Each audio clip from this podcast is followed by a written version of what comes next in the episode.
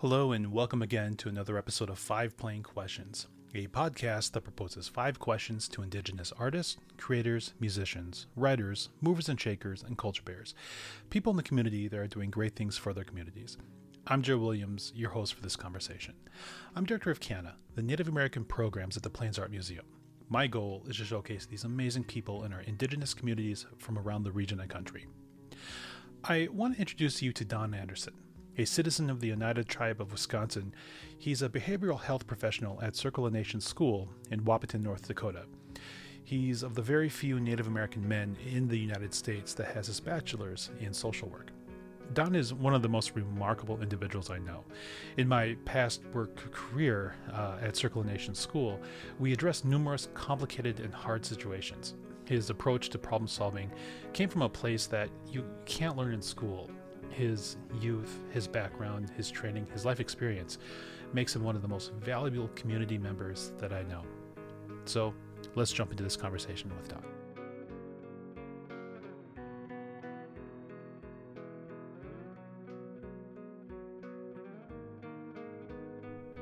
So, Don, thank you so much for, for being a part of the podcast. Uh, can you introduce yourself? Um, talk about uh, a little bit about yourself and your background? My name's Don Anderson. I'm a licensed social worker in North Dakota. Um, background is, well, I come from a, uh, I guess, a, called a poor family. Didn't realize it I was growing up until we got older. Um, father worked very hard, uh, provide a home for us. We struggled. Um, they had drinking issues when we were growing up. They eventually stopped both. Um, had a pretty good upbringing. Um, I didn't realize it until I got older. Um, I actually thought I had a pretty tough childhood um, until I got into my present career. Um, I just started working with uh, Native American youth in 2011, um, working with them and listening to their stories and how they were brought up and how they were raised. Um, a lot of them made my childhood seem like it was almost perfect. my struggles were basically racial. Um, but we always had food to eat. We always had clothes to wear and all those things. Um, no abuse. And working with these kids here, it's just like it's just opened my eyes immensely on things that I took for granted are um, and thought that were bad. Um, to give me a whole new outlook on life and how things are. I'm very grateful for um, my upbringing, and what my parents did to make us to give us a better life. worked in manufacturing most of my life. Um, worked into middle management. Got laid off in 2009. Um, went back to school. Uh, started social work and ended up being a counselor at the Circle School.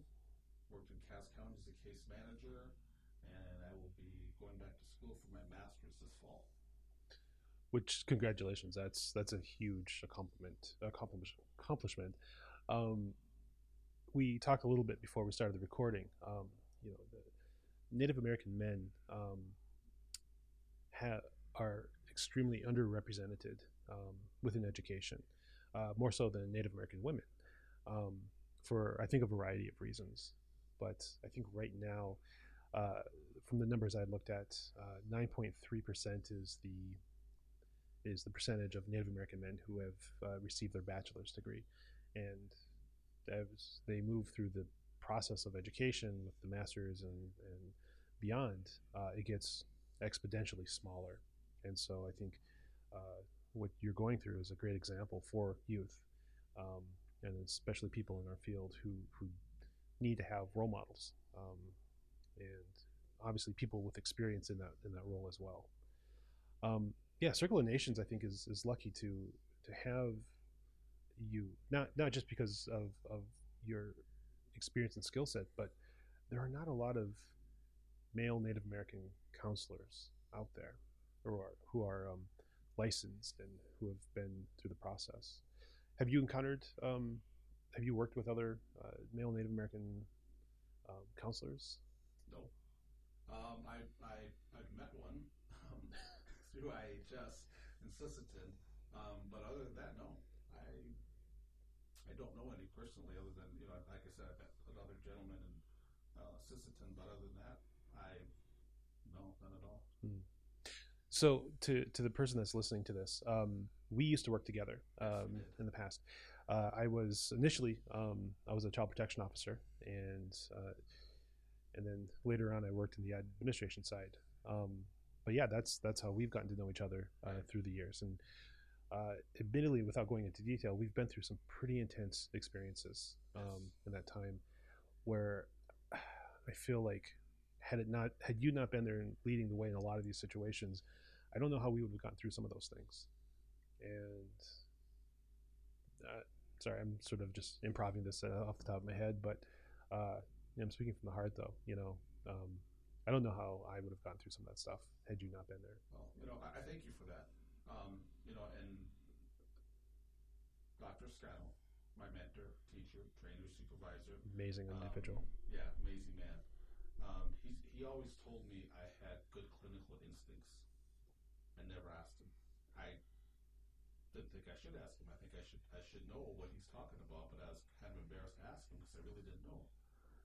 So finally, after about a year and a half, I'm like, okay, I gotta know. What are what are my clinical instincts? You always tell me I know this stuff, and it's basically the way I approach people. Um, you know, talking to them, a gentle touch here and there, just things that I was taught as a kid. Okay, how to be nice to people and and, uh, and approach people, treat, treat people with respect. Um, those are the things that I was taught growing up, and uh, I had to go to school four years to be able to get paid to use that in a professional way. So not that the education didn't help me learn other things, but my biggest ass, my biggest asset in what I do is what I was taught growing up. And I find that kind of, I don't know, kind of odd. You know, you go to go, you're, you're taught these things growing up, but you have to go to school for four years, Yeah. pay thousands of dollars to use what you were taught growing up. Yeah. And I'm like, you know, whatever. But um, it's great to be able to do that. Um, and I guess I didn't realize that was something unique or different. Um, I just took it for granted that that's just, you know, that's how you treat people. and I think it's especially important uh, for where you came from, or where I came from, and in a setting like this among Native American youth, that there is someone that reflects not just what they look like, but where they come from. Because I mean, y- you've seen it for sure, especially on, on the, the dorm side back in the day, where these kids see us coming from a mile away, and they know um, if someone can't relate to them, as, as good intention as they come, uh, those kids will be throwing up those walls left and right, and a lot of times, maybe making it impossible for staff to get through to them. Well, you know, that's unfortunate, but but it's true, and I've run into that not just working with with uh, kids at circulation, but also in my job at Cass County as a foster care case manager. Um, people of color, um, not just Native Americans, but people of color generally um,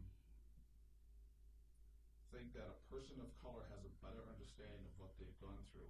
Um, one I can think in particular, um, uh, family from Liberia got to work with the with their family.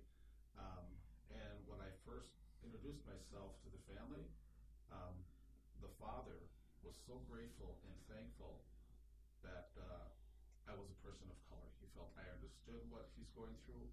Um, he recognized I was Native American, and he's like, you know what I mean. He says when people just treat you different because of how you look, he says you don't do anything wrong, and so yeah, that, I mean that helps a lot. Um, and I was also told that when I first enrolled in the social work program that because being a male and a man of color that um, my opportunities are endless. I can, you know, there's so many things I can do.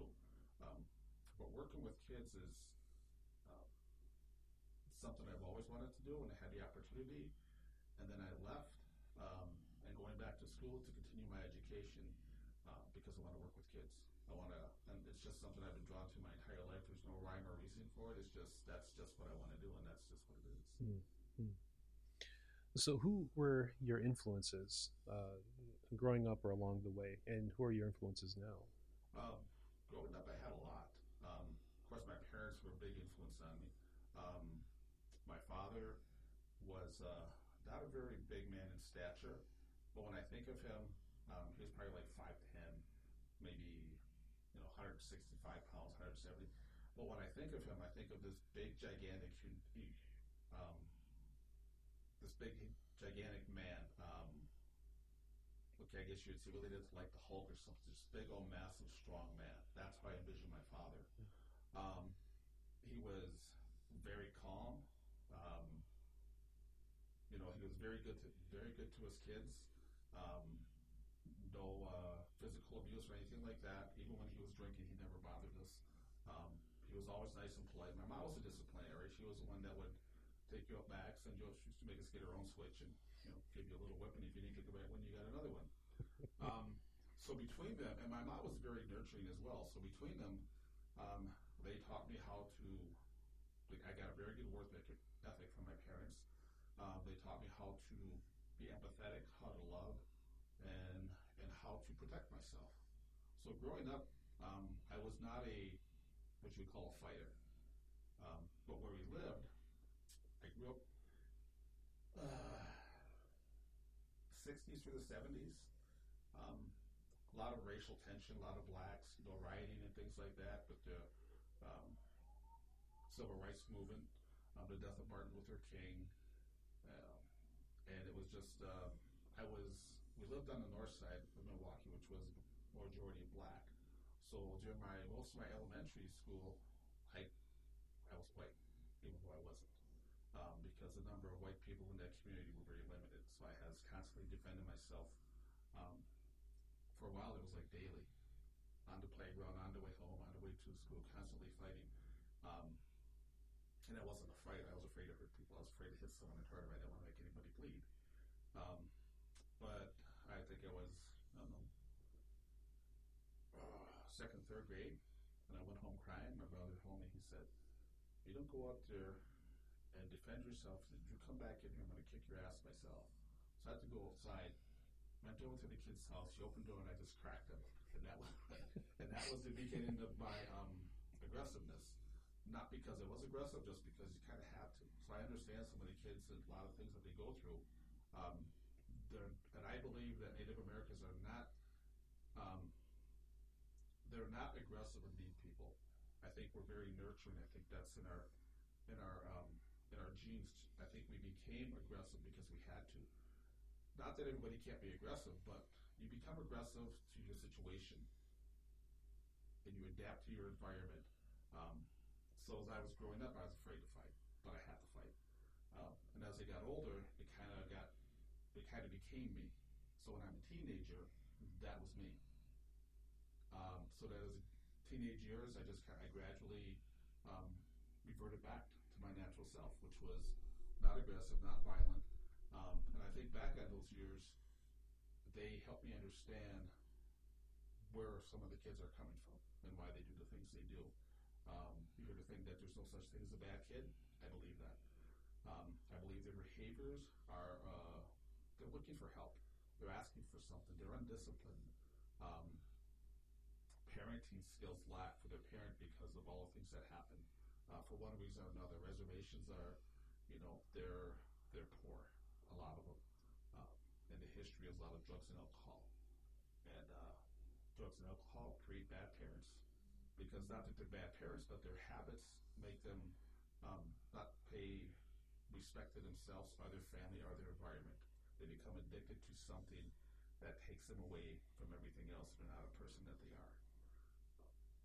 And it's unfortunate, but the lower socioeconomic people are the ones that suffer the most from those things um, you know, Native Americans, any person of color. Um, and it just seems our resources for help are very limited or non-existent. Um, you know, reservations are another one. I mean, it's just the resources for um, are, are almost nothing. There is a vast area of land, and the resources are, are so limited that they can't help everybody that wants help. Yeah, it's unfortunate. And then we got a it's just a continuing cycle um, of things that have to change, and uh, my family is part of that change. Uh, we've all had our share, myself included, of I was a drinker, um, but we've all changed. I don't drink much anymore. I haven't had a drink probably in a couple of years. I might have a, you know, I actually quit drinking, partying.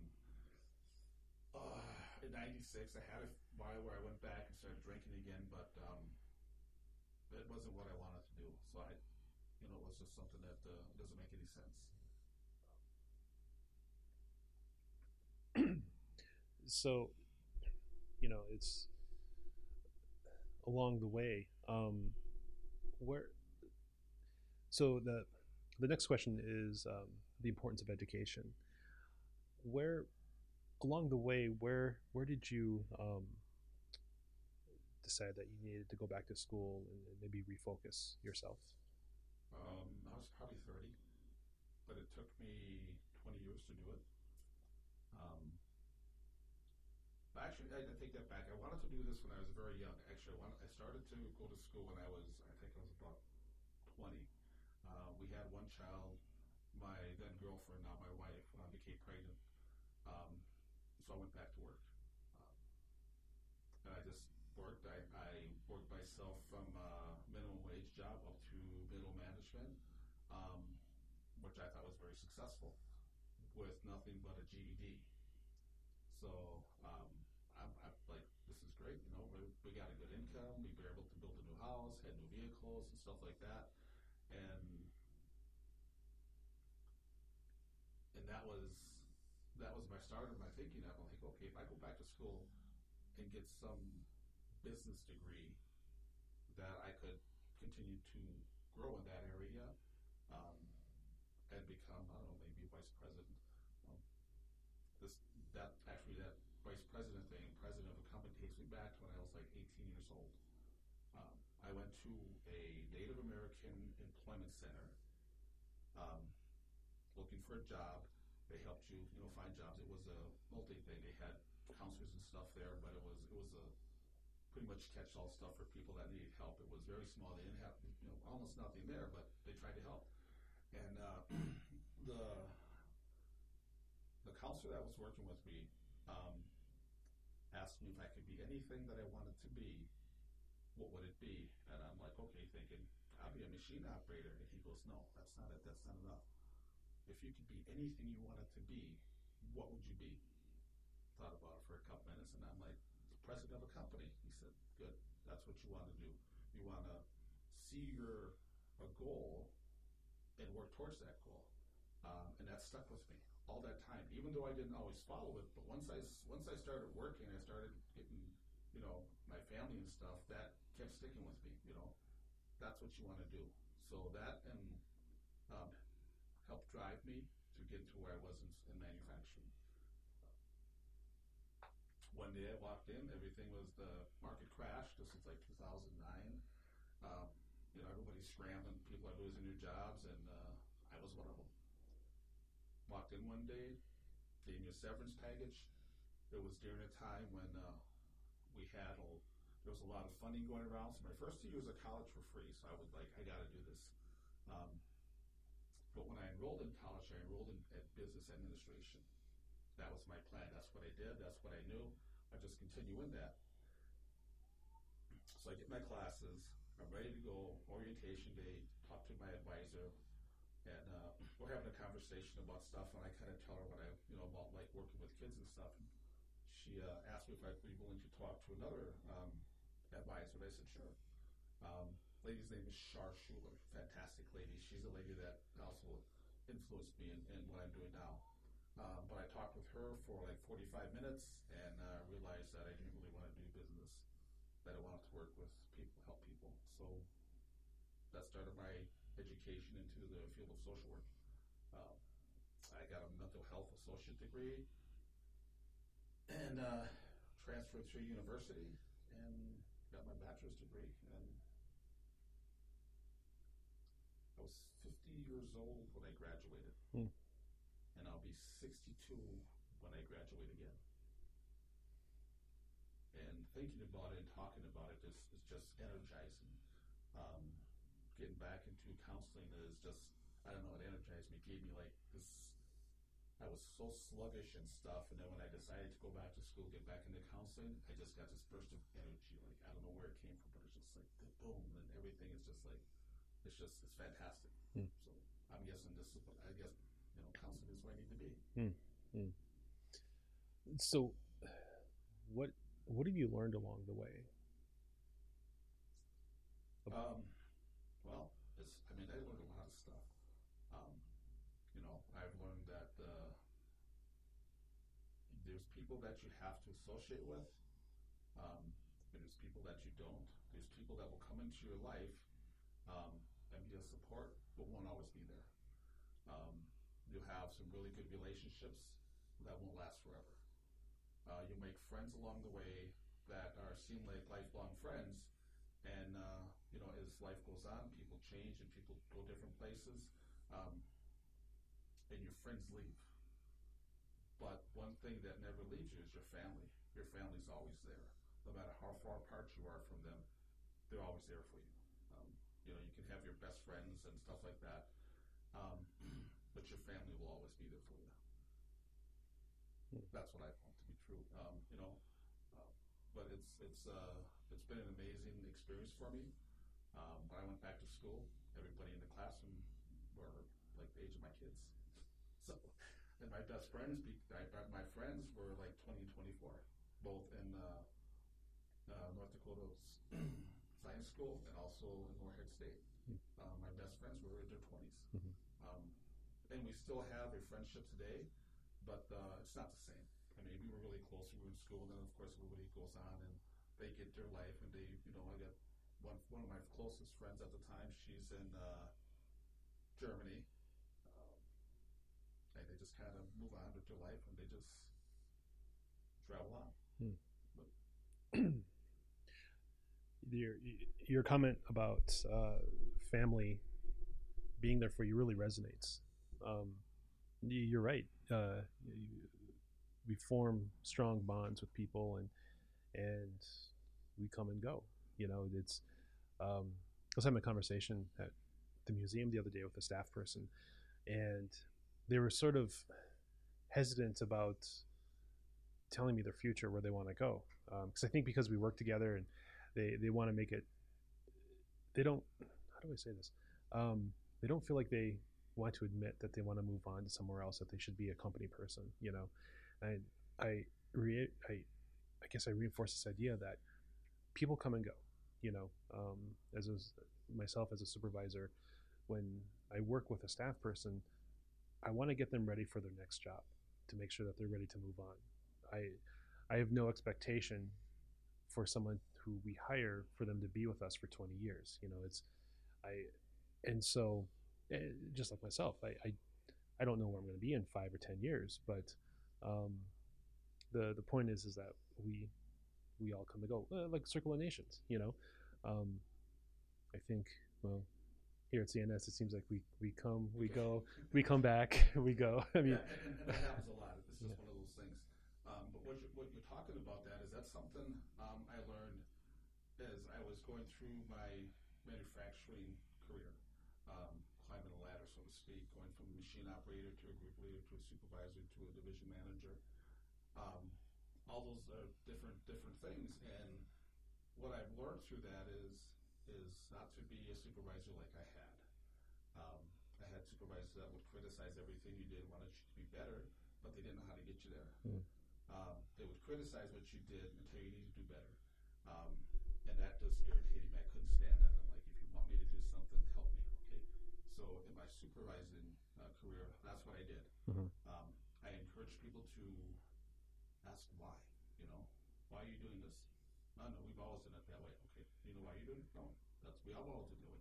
So those are things that you know. Why are we doing this? And, and yes, to encourage them to grow. Um, you don't want to see good employees leave, but you also don't want to hold them back. You don't want to have them there just because they're good at what they do, but they could do much more. Mhm. It may not be with the current employer, which is unfortunate, but you want to encourage them and help them grow. Yeah. And that's what I try and do Mhm. um, because that's I had. Um, his name was Brad Johnson. Was my first manager that I reported to in supervision. Um, didn't like me, but after a while, um, we were talking, and he told me he said, "You know, I didn't like you. Like, no, didn't like you either, but we became very good friends. After we worked together, he seen what I did, and he encouraged me, and he helped me grow. Um, I had another one, his name was Rick Bryson. Same thing. He came in and helped me grow. I, and all through my manufacturing career, my most of my supervisors helped me grow. There was a few in there that wanted to hold me back, and that happens everywhere. You know, they don't want you to, for some reason, they may think you're you're gonna excel and pass them up, so they want to kind of keep you down. Um, but um, you know, and, and but that happened. That's life. You know, there's people that are going to help you, and people that aren't. Um, and you have to be you have to be able to work with people that don't want you to succeed because you're always going to have them, Mhm. and you can succeed with that opposition. I think the trick is is is how to manage yourself working with those people. You know, uh, how you react, how you manage your own reactions to them. You know, yeah. You don't have to like them. You don't have to be friends with them. But for eight or ten hours a day, whatever you do, you have to be able to associate with them and work with them, Mhm. and that's all you have to do. Mhm. Um, and I mean, I found that to be in, in every every job except two.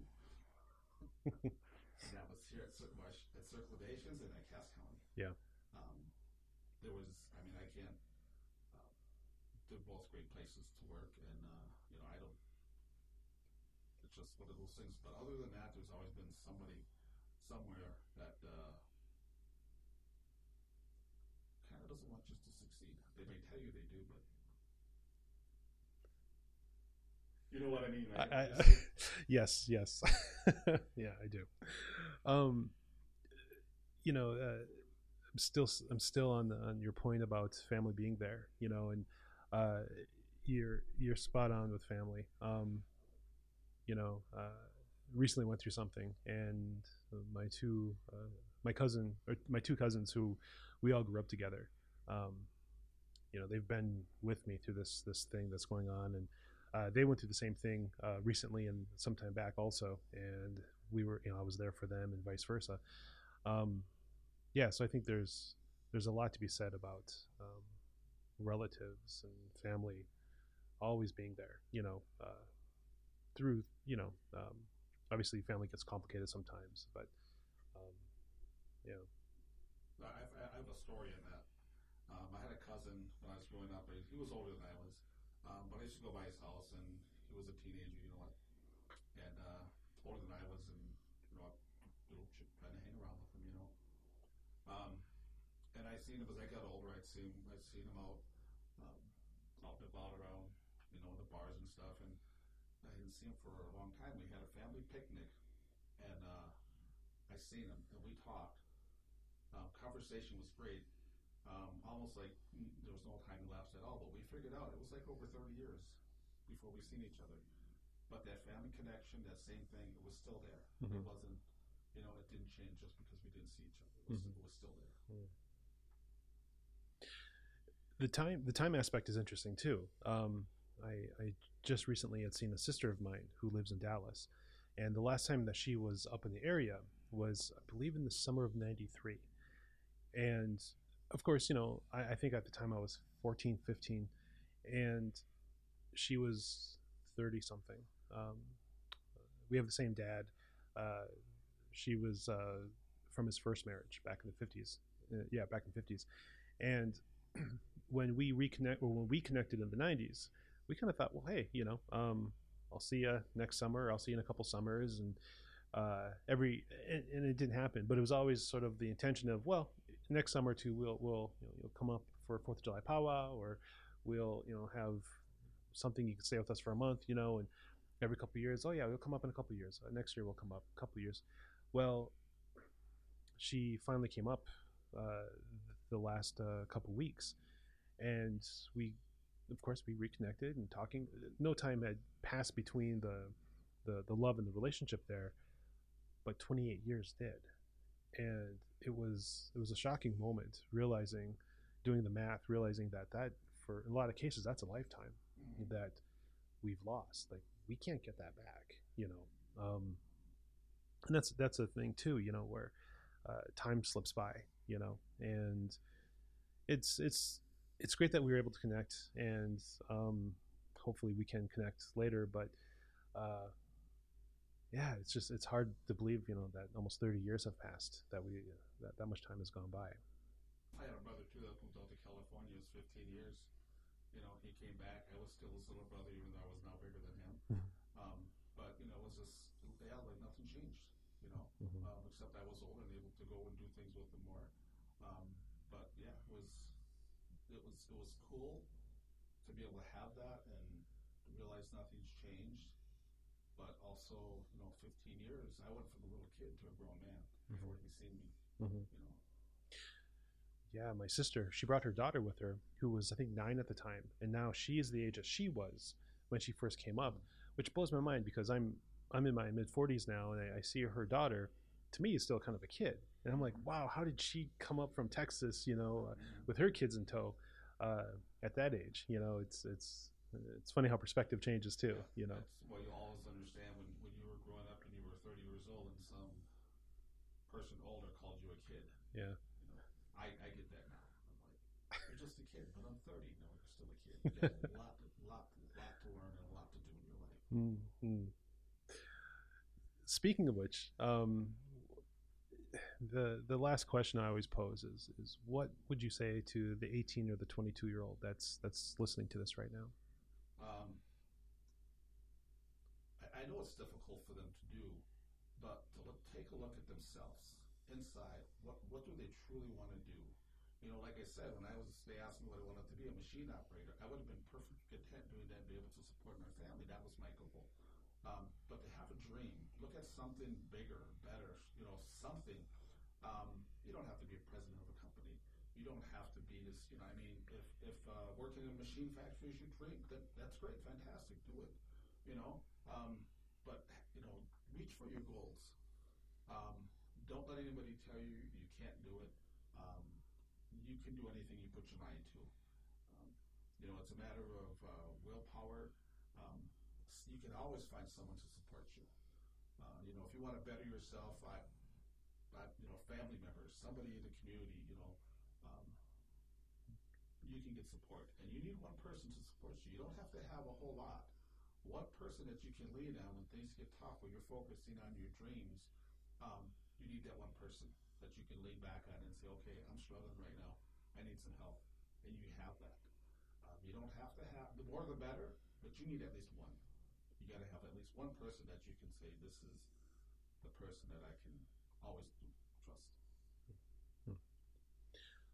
Well, Don, thank you so much for this. Um, this was great being able to sit down with you and, and reconnect and, and talk about the, the work that you do. Um, is there is there anything uh, you would like to to leave with? Um, I, you know, I just, you know, this, for, for not just for the young kids that listen to it, but for anybody. Like I was, I was, you know, late forties when I went back to school. It's never too late. You know, I'm going to be 62 next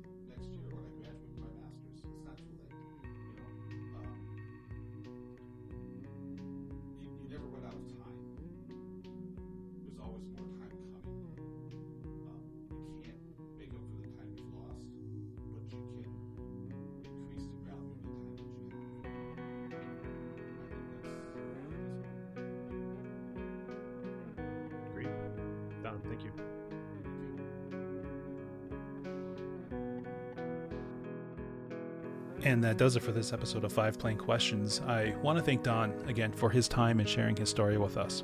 And I'm going to say it. I, I, this episode is, up till this point, the most important episode we've done so far. And I say this in the full knowledge that, you know, I've um, interviewed some of the, the country's best artists, uh, some very dear friends, my wife, and people that I've held to great esteem for for my career in life. But Don is in a category that is completely separate from everyone else, and that's being a behavioral health professional. And I think it's extremely important for us as a community to uphold and respect our behavioral health professionals as much as we do our um, creative individuals, our artists, and uh, or other successful working professionals because I've seen his work firsthand. You know, we've tackled some big issues in the past in my, my previous career, and I've seen how the community doesn't value some of these folks like they should. And I just I just want to put a spotlight, um, not just on Don, but those who who dedicate their careers to helping not just our youth but but all of us and i think we need to reassess how we value people And Don is one of these individuals that he's not out there to put himself first. In fact, that's not what he does. And I think trying to get this interview was not as easy as it has with some of these other interviews I've been able to do, but I'm so fortunate and grateful that he did. Um, and I, I, really hope a lot of people listen to this episode. So, you know, um, yeah, I, I, don't know where I'm going with this, but I just have a lot of appreciation for Don and all that he's done and what he's going to be doing uh, for for decades to come. So, Don, thank you so much for this. I also want to thank you for joining us and spending your time listening to what I feel is a very important story and perspective from our community. Um, I'm Joe Williams. You can find us on uh, the CANA Creativity Among Native American Artists on Facebook, Twitter, Instagram, all that, and at our website where you can find all our programming. Um, if you have someone that you would like me to speak to, uh, please reach out to me. It would be great to hear from you. All right, you take care, and we will see you next week.